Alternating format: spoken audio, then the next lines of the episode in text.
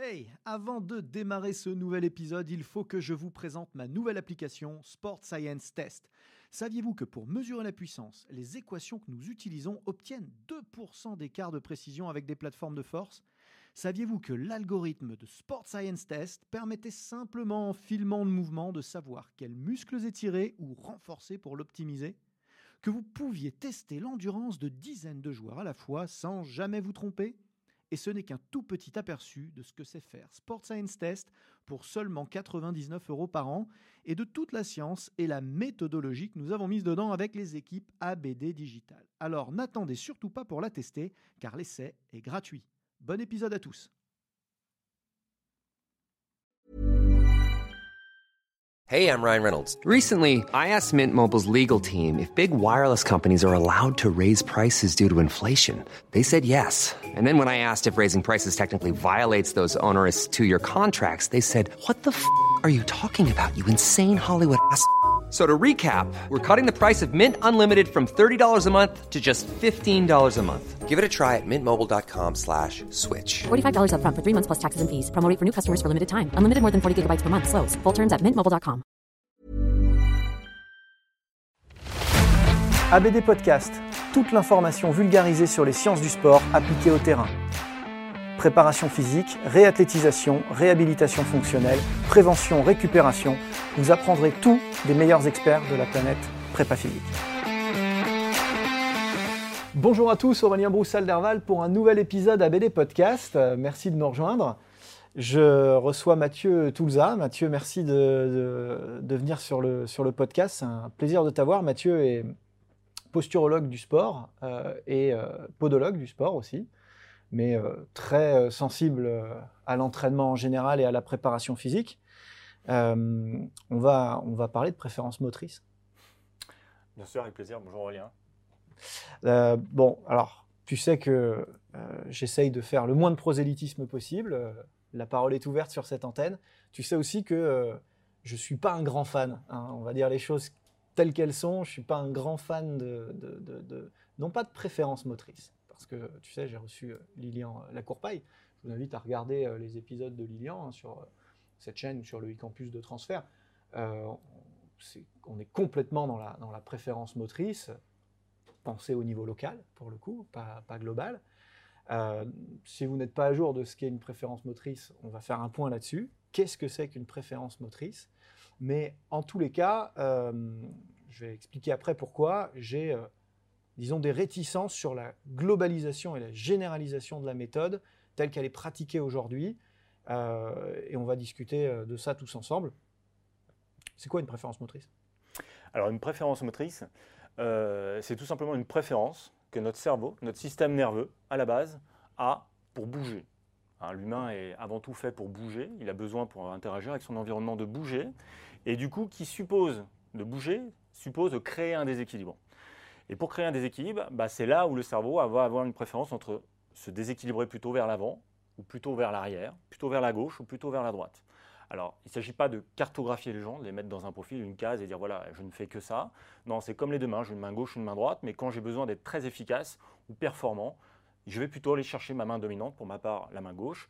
Et quand j'ai besoin de faire des mouvements un peu moins précis, je suis capable de tout faire, je vais chercher ma main droite, peut-être pour économiser également ma force, ou peut-être aussi parce que mon environnement ne me permet pas, c'est avant tout écosystème dépendant, c'est environnement dépendant, tout simplement parce que mon environnement ne me permet peut-être pas d'exprimer ma préférence motrice. Donc soit je m'adapte à cet environnement en faisant quelque chose qui est peut-être moins naturel, soit eh ben, je fuis mon environnement, tel un animal. C'est hyper intéressant. euh, tu, tu prenais euh, l'exemple hors caméra de la conduite. Ouais. Euh, c'est On est en plein dedans, ouais, clairement. assez criant. euh, Ouais. Si, euh, si ça t'arrange pas que, ce, que le levier de vitesse soit à droite, euh, Tu conduis pas.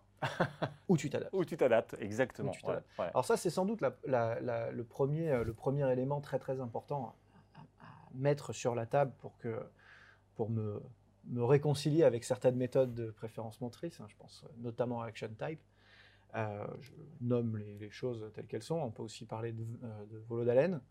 Euh, Il y, a- plusieurs courants. On est vraiment aux prémices de la, mise en connexion entre les quelques preuves scientifiques, il y en a quelques-unes, euh, et euh, le terrain. Et effectivement, comme au début de chaque courant de pensée ou, chaque méthodologie, bah, il y a des raccourcis. Et sur une méthodologie qui vise quand même à classifier les gens, forcément les raccourcis peuvent être extrêmement dangereux. Euh, et pour moi qui viens d'une école très technique, voire franchement techniciste, hein, peut-être par certains aspects, euh, peut-être euh, un petit peu élitiste même, euh, et qui par ailleurs est une sensibilité euh, assez nord-américaine de evidence-based training. Euh, On n'a pas traduit ça, mais euh, les, kinés savent très bien de quoi je parle. Les préparateurs physiques depuis 10 ans, euh, où j'ai sorti la préparation physique moderne avec précisément cette intention de mettre en connexion la science et le terrain, le terrain et la science. On veut des exemples justifiés par de la, par, de la science, et on veut euh, de la science appliquée au terrain concrète. Euh, c'est vraiment euh, un- une tendance forte aujourd'hui. Comme tout courant naissant, bah, on manque un peu de preuves scientifiques, et puis à l'inverse, il y a des raccourcis sur la technique qui me gênent un peu parfois. Ce ne sont pas forcément celles des créateurs, c'est ce que tu me disais. On peut parler rapidement des, des créateurs de, de- d'Action Bien sûr. Type, de Volodalen par exemple, euh, qui Ouais, sont les deux sûr. courants les, les- les plus identifiés. Euh, Exactement. tu es formé aux deux, hein, c'est ça? Alors, en gros, en Europe, on va parler de l'Europe parce qu'il y a eu des courants euh, qui étaient naissants, on va dire, au début des années 70-80 aux États-Unis, mais on va rester en Europe.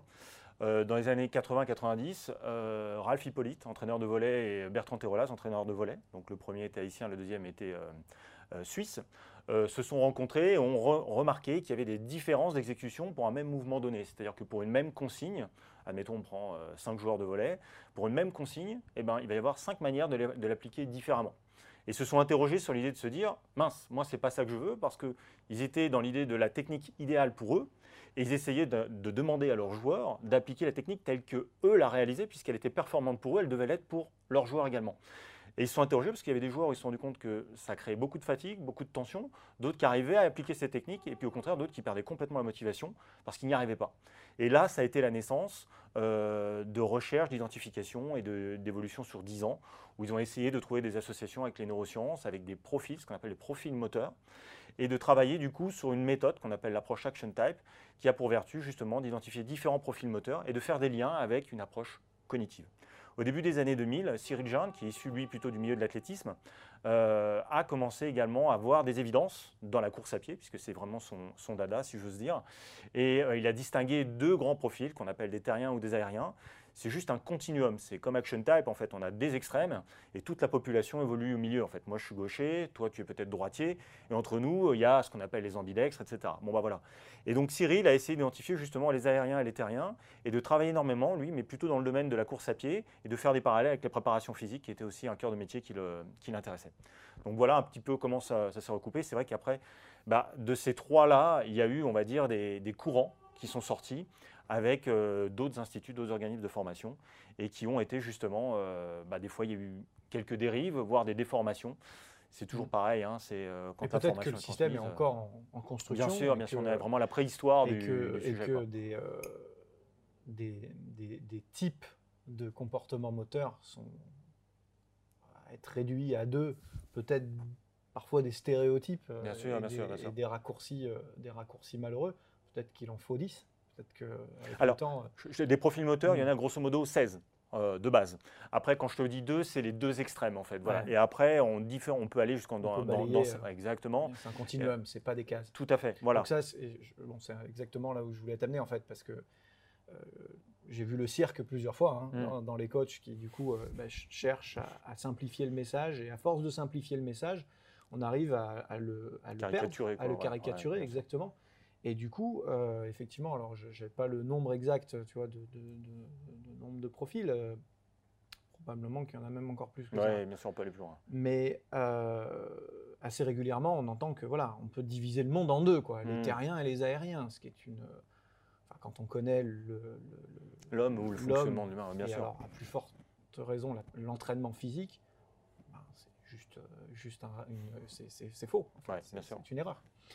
Euh, et puis le deuxième point qui est très important à rappeler, c'est exactement ce que tu disais en introduction, tu l'as dit très très tôt, c'est environnement dépendant. Exactement. Ouais. Donc c'est pas euh, pas forcément un héritage euh, génétique euh, qui nous met dans une case pour toujours. On peut aller et venir de ce. Tout à fait, ouais, exactement. Euh, L'homme est capable de tout faire encore. hein. C'est- toujours, toujours une histoire. Heureusement, on n'est pas réduit à, à faire une seule chose. Euh, maintenant, il est vrai que dans un souci énergétique, parce que le système nerveux, ce qu'il veut, lui, c'est durer. Donc, comme l'objectif pour lui, c'est de durer, il faut qu'il crée des connexions faciles, rapides, qui lui permettent d'accéder à une réponse motrice. Elle est bonne ou mauvaise, mais elle a le mérite d'exister, qui permet du coup de faire quelque chose facilement, de manière répétitive et de durer dans le temps. Après, l'environnement fait que des fois, elle ne peut pas l'exprimer, il va devoir faire autre chose. Il sait le faire, mais c'est moins naturel. Voilà, c'est comme s'il y avait un peu moins de connexion, un peu moins de facilité. Au stade de la connaissance qui est le nôtre aujourd'hui, a priori, ce n'est pas que héréditaire. On peut très bien avoir, si je reprends la caricature, un père une, euh, terrien, une mère aérienne, une, pardon, un père terrien, une mère terrienne, et avoir des enfants qui ne sont pas terriens du et, tout. et finir au test de l'air. Exact- Exactement. Et du coup, dans l'absolu, euh, on sait qu'il n'y a pas qu'un caractère héréditaire. À la différence de la morphoanatomie, pour le coup, c'est vraiment la somme du physique de- du père et de la mère qui donne le résultat. Donc, on y a encore plein de choses à découvrir et c'est vraiment, on en est au stade de la préhistoire en termes de, des préférences. ouais. puis on a des, des- des vraies, euh, des, vraies tendances sociales à certains moments, Mm. des, vraies, des, connexions psychologiques, euh, euh, des parcours techniques. Ouais. Euh, c'est vrai que j'ai eu des, discussions avec des entraîneurs. Le fond du problème, c'était pas Action Type ou Volo d'Haleine, ou c'était pas ça. Le fond du problème, c'est qu'ils savaient pas faire un squat à la base. Et donc, ils comprenaient pas ce que je leur expliquais et ils essayaient à tout prix de faire rentrer les gens dans leur case, euh, alors même que euh, ça n'avait, à ce stade-là, c'était pas ça le problème. tu vois. Euh, je- on peut prendre l'exemple hein, de, de, de l'haltérophilie versus le kettlebell, par exemple, Mm. qui, pour quelqu'un qui ne pratique pas ces disciplines, se ressemblent énormément. On a une intention d'extension à haute intensité des hanches, donc d'activation euh, musculaire dans le but d'une triple extension, mais en vrai d'une double extension en, kettlebell, si on connaît bien. Déjà, il y a une grosse différence. Mais euh, voilà, parlons de l'extension du genou et de la hanche déjà. Il y a une extension qui est verticalisée dans un cas, l'haltérophilie, et une extension qui est horizontalisée dans l'autre cas, le kettlebell. Normalement, avec de l'analyse mécanique, on arrive déjà à savoir ça. Mais avec la pratique, on le, sait, on le sent, on le sait. voilà, ça fait partie de nous. Il n'y a, plus de débat sur. euh, Et donc, contextuellement parlant, encore une fois, ça voudrait dire qu'il y a des gens qui s'entraînent plus dans l'horizontalité et d'autres plus dans la verticalité, en fonction de la tendance de leur entraîneur, en fonction du sport qu'ils pratiquent ou de l'objectif qu'ils poursuivent. Et je vais aller encore plus loin que ça. C'est que euh, j'ai vu des cirques, parfois même à l'INSEP, euh, sur la scène centrale, de, de- de caricatures où ça marchait sur euh, les pointes de pied ou sur les talons, et de faire encore une fois un groupe et un autre. Et de dire, il n'y a pas de, passerelle. milieu, ouais. ouais. Or, moi, je, je- je suis infesté d'athlètes qui sont et capables d'être terriens sur ces euh, disciplines de poids et haltères et capables d'être aériens. Et je vais même aller très très loin dans l'analyse technique et à quel point c'est important et que c'est préalable à ces, outils- à ces outils-là. C'est que quand on est sur du kettlebell fin, techniquement bien coaché, on sait qu'on est euh, beaucoup plus euh, sur, euh, sur une technique de rappel ancrée dans le sol, avec plus de talons, avec un poids extrêmement centré, extrêmement ancré dans le sol, rifté dans le sol. Un truc de terrien. Si je suis votre formation, j'ai suivi ta formation sur le campus de transfert. Ouais. Très bien, très bien faite. Je vous engage à aller la voir d'ailleurs. Et de l'autre côté, des aériens, parce qu'en en haltéro, il n'y a pas de talon. Il n'y a pas de talon. Tu vas y passer euh, très très rapidement à un moment donné dans le mouvement, mais très rapidement. En vrai, on est euh, boule de pied, euh, il n'y a pas de talon. Et en fait, si on enlève le poids, le mec, il s'envole, littéralement. Alors ça se voit pas de l'extérieur, puisque les deux sont surchargés, ancrés dans le sol. Mais en vrai, quand tu connais la technique, tu sais que cette analyse, en fait, est complètement dépendante du contexte. Et donc, euh, c'est un des raccourcis qui m'a un peu terrorisé, moi, pendant les dernières années, là, c'est que, euh, en prenant euh, Action Type, par exemple, comme une formation initiale, on se retrouve avec des gens qui, ne sont pas passés par ces fourches codines Hmm. de l'expertise technique de nos métiers euh, Un filtre, ouais. Exactement. Et bah, qui vont prendre des raccourcis à dire, par exemple, que la technique n'existe pas. Parce que les meilleurs coachs sont ceux qui n'arrêtent jamais de se former, parce que vous n'avez jamais assez de temps pour vous et pour votre passion, parce que rester au top de nos métiers en constante mutation est un game changer pour vous démarquer de la concurrence eh bien j'ai développé une série de formations en ligne qui vont vous permettre rapidement et à moindre coût temporel comme financier de rester à la pointe des connaissances théoriques et scientifiques à la mode des techniques et exercices de terrain. Depuis le sport santé en passant par le coaching loisir jusqu'à la très haute performance, deux univers vous attendent. Un univers théorique et de méthodologie que j'aborde dans mes webinaires, thématique par thématique, et puis un univers pratique de terrain que j'aborde dans mes workshops. Tout cela sans bouger de chez vous et à votre rythme, puisque vous pourrez voir et revoir à volonté les contenus dans votre espace de formation. Pour agrémenter votre expérience, du contenu téléchargeable inédit et des quiz pour confronter vos nouvelles connaissances. Alors n'attendez plus et choisissez la thématique qui vous fait vibrer. Que vous soyez coach, kiné ou entraîneur, il y a forcément un sujet qui vous attend sur votre espace de formation. Je suis Aurélien Broussal-Derval, je suis préparateur physique, conseiller en sciences du sport et formateur depuis de nombreuses années et je mets tout en œuvre pour vous accompagner dans votre mise à jour de compétences. Ouais, non, non, non, ça, ça là-dessus, euh, je suis entièrement d'accord avec toi. Euh, clairement, euh, il y a surtout sur des gestes techniques, hein, le squat, les jetés, l'arraché, etc. En plus, avec une charge, donc déjà d'une part, il faut tenir debout. Avec un poids, il, y a intérêt il faut apprendre une technique et ça, c'est indispensable. Je, ne me reconnais pas dans ceux qui diraient qu'il n'y a pas de technique dans un mouvement, enfin, pour le coup, où ils n'ont jamais pratiqué, ou alors je les invite à se former. Euh, ça, c'est clair que sur ce, principe-là, je suis entièrement d'accord. Euh, peut-être au niveau, pour, essayer d'être un petit peu plus fin dans l'explication au niveau de la motricité, euh, quand on parle de... Alors, je reprends encore une fois, peut-être pour simplifier, pas parler des 16 profils, les deux extrêmes. Le terrien, il y a beaucoup de flexion, beaucoup d'ancrage. L'aérien, plutôt dynamique, plutôt porté sur l'avant. il ne s'agit pas peut-être de faire tout le mouvement que sur le talon ou que sur l'avant. c'est déclencher le mouvement. C'est-à-dire à l'amorce de mon mouvement, par exemple, si je fais un squat, euh, à l'amorce de mon mouvement, l'aérien, sur un squat, le squat c'est plutôt un mouvement, entre guillemets, quand on descend de terrien, qui dit flexion, dit bascule du centre de gravité sur l'arrière, parce que la barre, elle est derrière la nuque, sauf si on fait un front squat, c'est différent.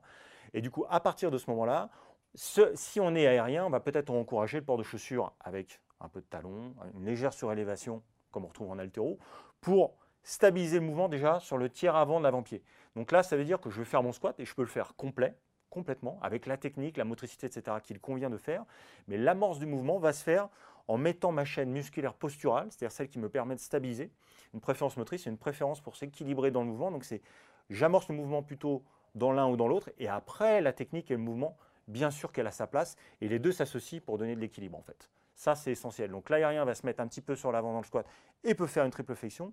Le terrien s'il n'a pas de limitation articulaire, s'il a une bonne technicité, s'il a une morpho-anatomie qui s'y prête, pourra accepter, lui, d'aller également, peut-être sans talonnette, complètement à plat au sol. Mais là, clairement, on ne peut pas dire qu'il n'y a pas de technique. Ou Non, c'est presque dangereux de proposer ça à un athlète. Euh, Alors, tu ouvres une brèche euh, dans laquelle je m'engouffre, euh, la, morpho, la morpho-anatomie, hein, parce qu'effectivement, ça ne va pas être influencé. Enfin, les deux sont forcément connectés. Hein, et on sait très bien que les gens qui nous écoutent sont souvent assez aguerris en poids et haltères. Euh, on sait très bien que sur un squat, effectivement, euh, les profils, les longueurs de fémur, euh, de, levier osseux en général, les mobilités articulaires, pas basées sur les tissus mous, mais basées vraiment sur la construction des structures, vont influencer aussi énormément tout ça. Et du coup, ce sera l'objet d'un autre épisode qu'on tournera ultérieurement, vraiment là-dessus. maintenant, si on en revient aux préférences motrices, il y a quelque chose que j'aimerais dire aussi aux gens pour, qui est un vrai bémol, une vraie prise de distance par rapport à ce qu'on peut euh, vendre de manière parfois un peu, euh, un peu cavalière, un peu sensationnelle même des fois. Euh, la, préférence motrice, elle, ne s'exprime pas toujours dans l'instant. C'est-à-dire que ce serait un peu trop facile de mon point de vue. moi, je cours beaucoup, hein. donc je, vois bien que je peux me déguiser si j'ai envie. Euh, je, ne conteste pas du, coup, du tout le fait, on regarde, hein, on va courir dans le bois, on voit bien qu'il y a des gens qui traînent des pieds, pour faire simple, hein, et puis des gens qui virevoltent. On le disait tout à l'heure, on est dans une mode des gazelles, de, des gazelles qui rebondissent. Euh, voilà, c'est un peu la tendance aujourd'hui. Euh, et pour autant, il y a des, belles performances. On sent bien que ça, il y, en a qui courent fort fort à ras du sol, il y en a qui courent fort fort En, virevoltant. Bon. mais ce que je, ce que je constate, c'est qu'on peut se déguiser dans l'espace d'un instant. Tout à fait. Ce qui, ce qui est important, c'est de voir ce qui se passe dans le temps. Ouais. Exactement. Dans une épreuve, alors après, c'est aussi euh, épreuve dépendant, c'est un environnement qui lui est propre. Si on prend l'épreuve de l'exemple du marathon, pour, qui parlera peut-être à, à tous ceux qui sont coureurs. On va caricaturer quelqu'un qui fait le marathon en 2h30, donc plutôt un bon niveau. Euh, globalement, s'il est aérien, il ne va pas faire que de l'aérien pendant 2h30. Euh, s'il est terrien, il ne va pas faire que du terrien pendant 2h30. Il y a des moments dans la course où, s'il ne réfléchit pas, son système nerveux va gérer en fonction de son état de fatigue. Il a cette préférence. Moi, je suis gaucher, je veux prendre naturellement les choses de la main gauche, et sans me rendre compte, des fois, je suis un peu fatigué du bras gauche, hop, je vais changer, je vais le prendre de la main droite, histoire de reposer ma force. Et l'idée, c'est ça, c'est de passer de l'un à l'autre, et de ne pas être que terrien ou pas que aérien. Et pour le coup, l'environnement, il est très important parce qu'on a euh, des zones fortes, des, capacités, des motricités dans lesquelles je suis capable d'évoluer. Et si je regarde quelqu'un à l'instant T, euh, je pourrais très bien prendre ta tasse avec la main droite et tu vas te dire, tiens, Mathieu, il est droitier. Non, c'est juste que la nécessité de tenir la tasse n'est pas une tâche très complexe pour moi.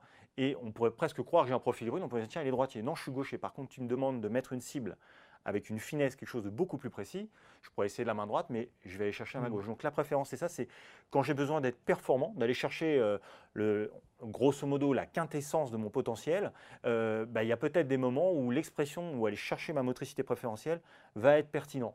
Mais on a tout à fait des athlètes qui performent des fois dans l'opposé de ce qu'ils sont. Et s'ils performent et qu'il n'y a pas de blessure, on peut considérer qu'ils sont capables de tout faire. Pour le coup, ils sont vraiment hybrides, hybrides pardon. et du coup, il n'y a pas lieu de les, de les changer.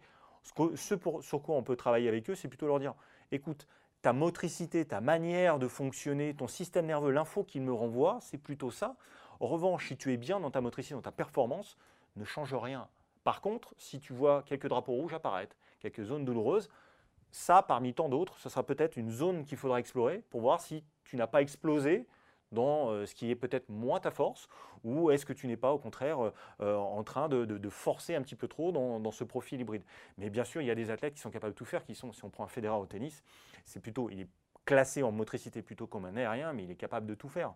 Donc c'est ce qui fait aussi sa force, mais naturellement, il a des dominantes. Non, non, il y a des athlètes qui sont vraiment très très complets. Hein. On ne peut pas les il y en a qui vont vraiment insister sur leur force et d'autres qui vont être capables d'aller euh, de l'un à l'autre et euh, sans testing, parce qu'il y, a une base d'observable bien sûr, mais l'observable c'est une chose. Mais il y a aussi un testing à effectuer auprès des athlètes avant de les coacher mmh. euh, pour voir, pour et pour voir vraiment la sensibilité, il faut les mettre à la frontière du déséquilibre en fait. Tant qu'ils sont équilibrés, donc par exemple tester des gymnastes, moi j'ai été amené à tester des gymnastes, c'est très compliqué parce que leur job c'est de dealer avec la gravité en fait. Donc en permanence, même sur une seule jambe, droite, gauche, avant, arrière, elles sont très fortes. Donc il faut essayer de les fatiguer avant et de voir un petit peu ce qu'elles expriment quand elles sont à la frontière du déséquilibre. Et là, ça va libérer leur motricité. C'est plus comme ça qu'il faut voir la, chose. Tant que je ne suis pas en danger, je peux très bien courir si je suis euh, en forme. Si je suis aérien, je peux faire du terrain, ça ne me fatigue pas. Mmh. Tu vois? Donc c'est vraiment ça, c'est un mariage entre l'énergétique, l'équilibre, une notion de plaisir-douleur et comment je génère ma puissance. C'est tout ça en fait. Mais c'est inconscient, le système nerveux, il le, il le, gère en temps direct. Si je devais l'intérioriser, à partir du moment où je le réfléchis, quelque part, je mets des biais. Quoi.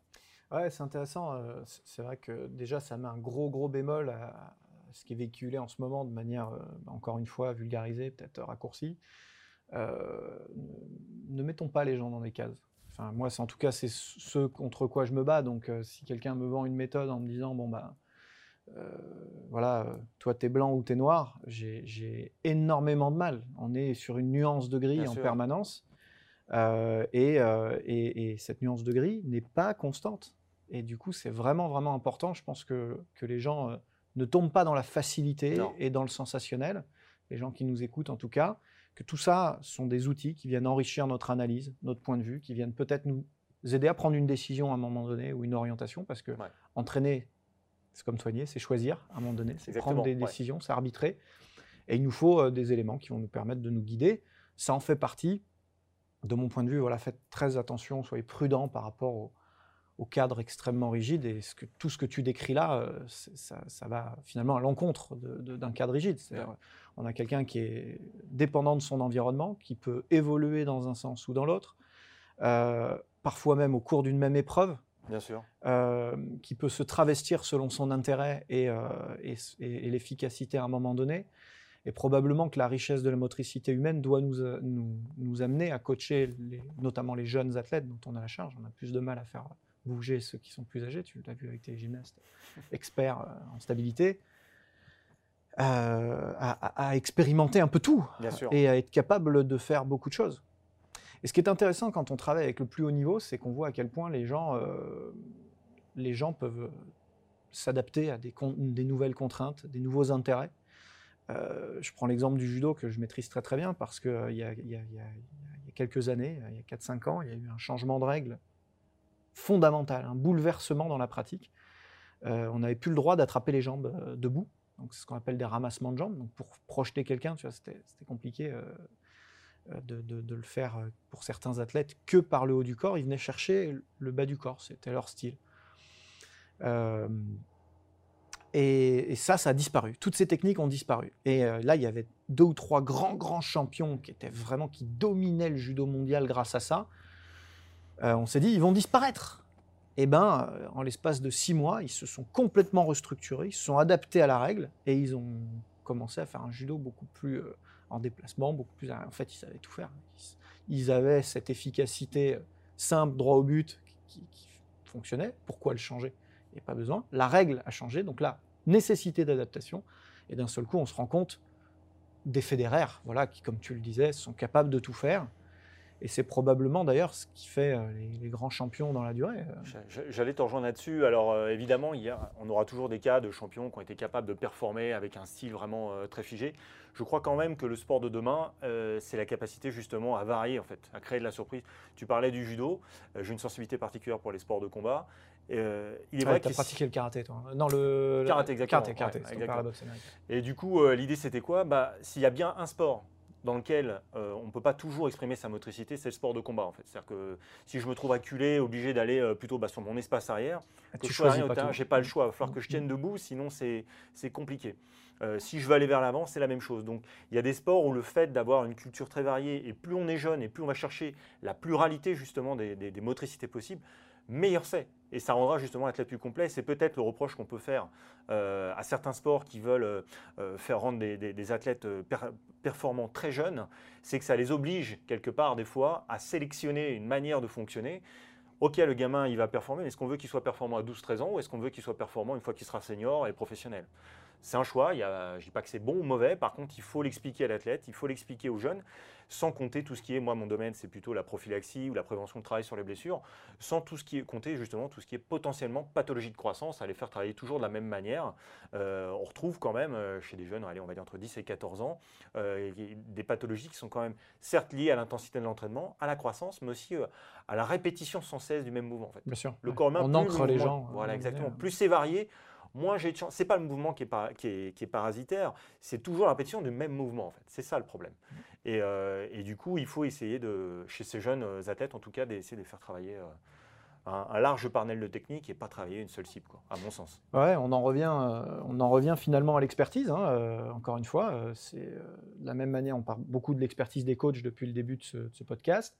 là, on en vient à l'expertise du jeune en développement, du jeune pratiquant faut lui donner un maximum d'expertise. On ne sait pas de quoi sa vie sera faite de, pratiquant, de, quelle technique il aura besoin pour transcender ses propres performances. Ne présumons de rien, ne l'enfermons pas euh, avant qu'il ait commencé sa carrière dans des cases, surtout pas. Surtout pas, non. Euh, laissons-nous la, laissons-lui la possibilité d'évoluer vers euh, tel ou tel répertoire gestuel. Ouais, ça lui sera que bénéfique de toute façon d'être bon partout, ou tout du moins d'essayer de l'être. Il y aura certainement, lui, des, affinités, des sensibilités dans lesquelles il se sentira mieux. Mais euh, aller le, laisser évoluer dans son environnement, moi, je trouve ça plutôt bien. Euh, d'une part, parce qu'en tant que personne, ça l'épanouira. Et d'autre part, parce qu'en termes de proprioception, euh, ça va lui permettre d'aller maîtriser tout cet espace. Si je vais faire juste un petit rajout, il y a quelque chose dont on n'a pas parlé et qui est quand même important avec, avant ses préférences motrices il y a ce qu'on appelle les réflexes archaïques ou réflexes primitifs. Euh, ce sont, pour faire simple, des réflexes qui sont engrammés au plus profond du cerveau et qui permettent en fait au, nouveau-né, voire même dès la vie euh, intra-utérine, d'évoluer ou d'interagir avec son environnement. Donc il y a plein de réflexes, réflexes de succion, d'agrippement, mmh. etc. Si ces réflexes n'étaient pas là, eh ben, grosso modo, on serait incapable à la naissance euh, tout simplement de respirer ou même d'aller téter. Ces réflexes ont un véritable impact sur l'expression d'une motricité. C'est-à-dire qu'il y a certains réflexes qui, s'ils ne sont pas intégrés, ils doivent s'intégrer. C'est-à-dire qu'ils ne disparaissent pas, mais ils s'éteignent pour permettre en fait au système nerveux un apprentissage de nouveaux patterns de motricité plus complexes. S'ils ne s'éteignent pas, ils vont parasiter complètement en fait la motricité, qu'on soit terrien ou aérien. Alors là, pour le coup, ça n'a plus de sens parce que c'est le réflexe qui prend le dessus, puisque c'est quelque chose, c'est un réflexe de survie au départ, et du coup, c'est quelque chose qui va perturber la motricité. Donc, au-delà des préférences motrices, de la technique, il y a aussi ce paramètre-là à prendre en charge parce qu'il y a beaucoup de gens euh, qui exprime un réflexe. Si on regarde ne serait-ce que la course à pied, si tu regardes quand les gens courent, un coureur sur deux, quand c'est pas six coureurs sur dix, court avec un réflexe d'extension, c'est-à-dire le pouce en l'air, comme si tu faisais du stop. Et ça, ça veut dire que s'ils ont le pouce comme ça, ils l'ont également au niveau du gros orteil. Et donc toute la chaîne musculaire qui dynamise l'extension euh, fonctionne ainsi. Donc ça, c'est un réflexe, des fois on peut faire le choix de le garder, ou on a besoin de travailler, faire un travail spécifique pour l'éteindre, pour que la personne puisse évoluer bah, plus facilement et qu'elle ne s'épuise pas au niveau énergétique et limiter le risque de blessure ou améliorer la prophylaxie. Mmh. Écoute, c'était hyper intéressant. Si, euh, si euh, je donne un mot de la fin, c'est qu'il n'y a, a, pas de raccourci. Hein. vous avez bien compris, à un moment donné, il faut passer par l'expertise. Et tous ces outils vont prendre du sens avec l'expertise. C'est elle qui va permettre d'arbitrer entre des choix justement de conservation de réflexes ou des choix de, modification de pattern. Euh, toujours un rapport de risque-bénéfice. Mmh.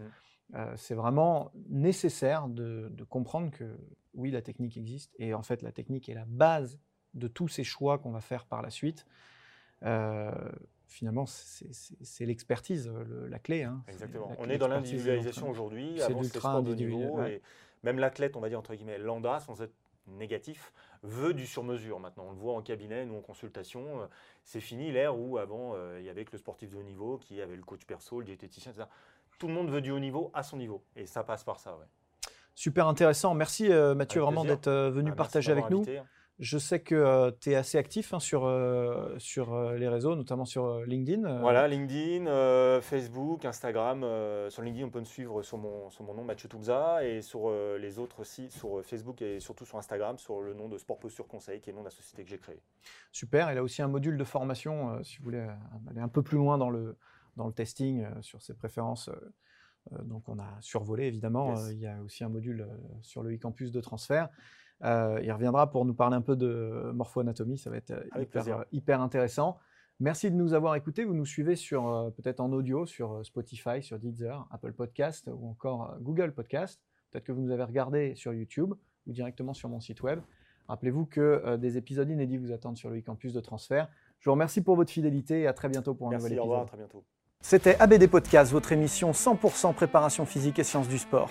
Abonnez-vous, suivez-nous, partagez-nous. Écoutez-nous sur Google Podcast, iTunes, Deezer, Spotify. Regardez-nous sur YouTube ou directement sur www.broussal-derval.com.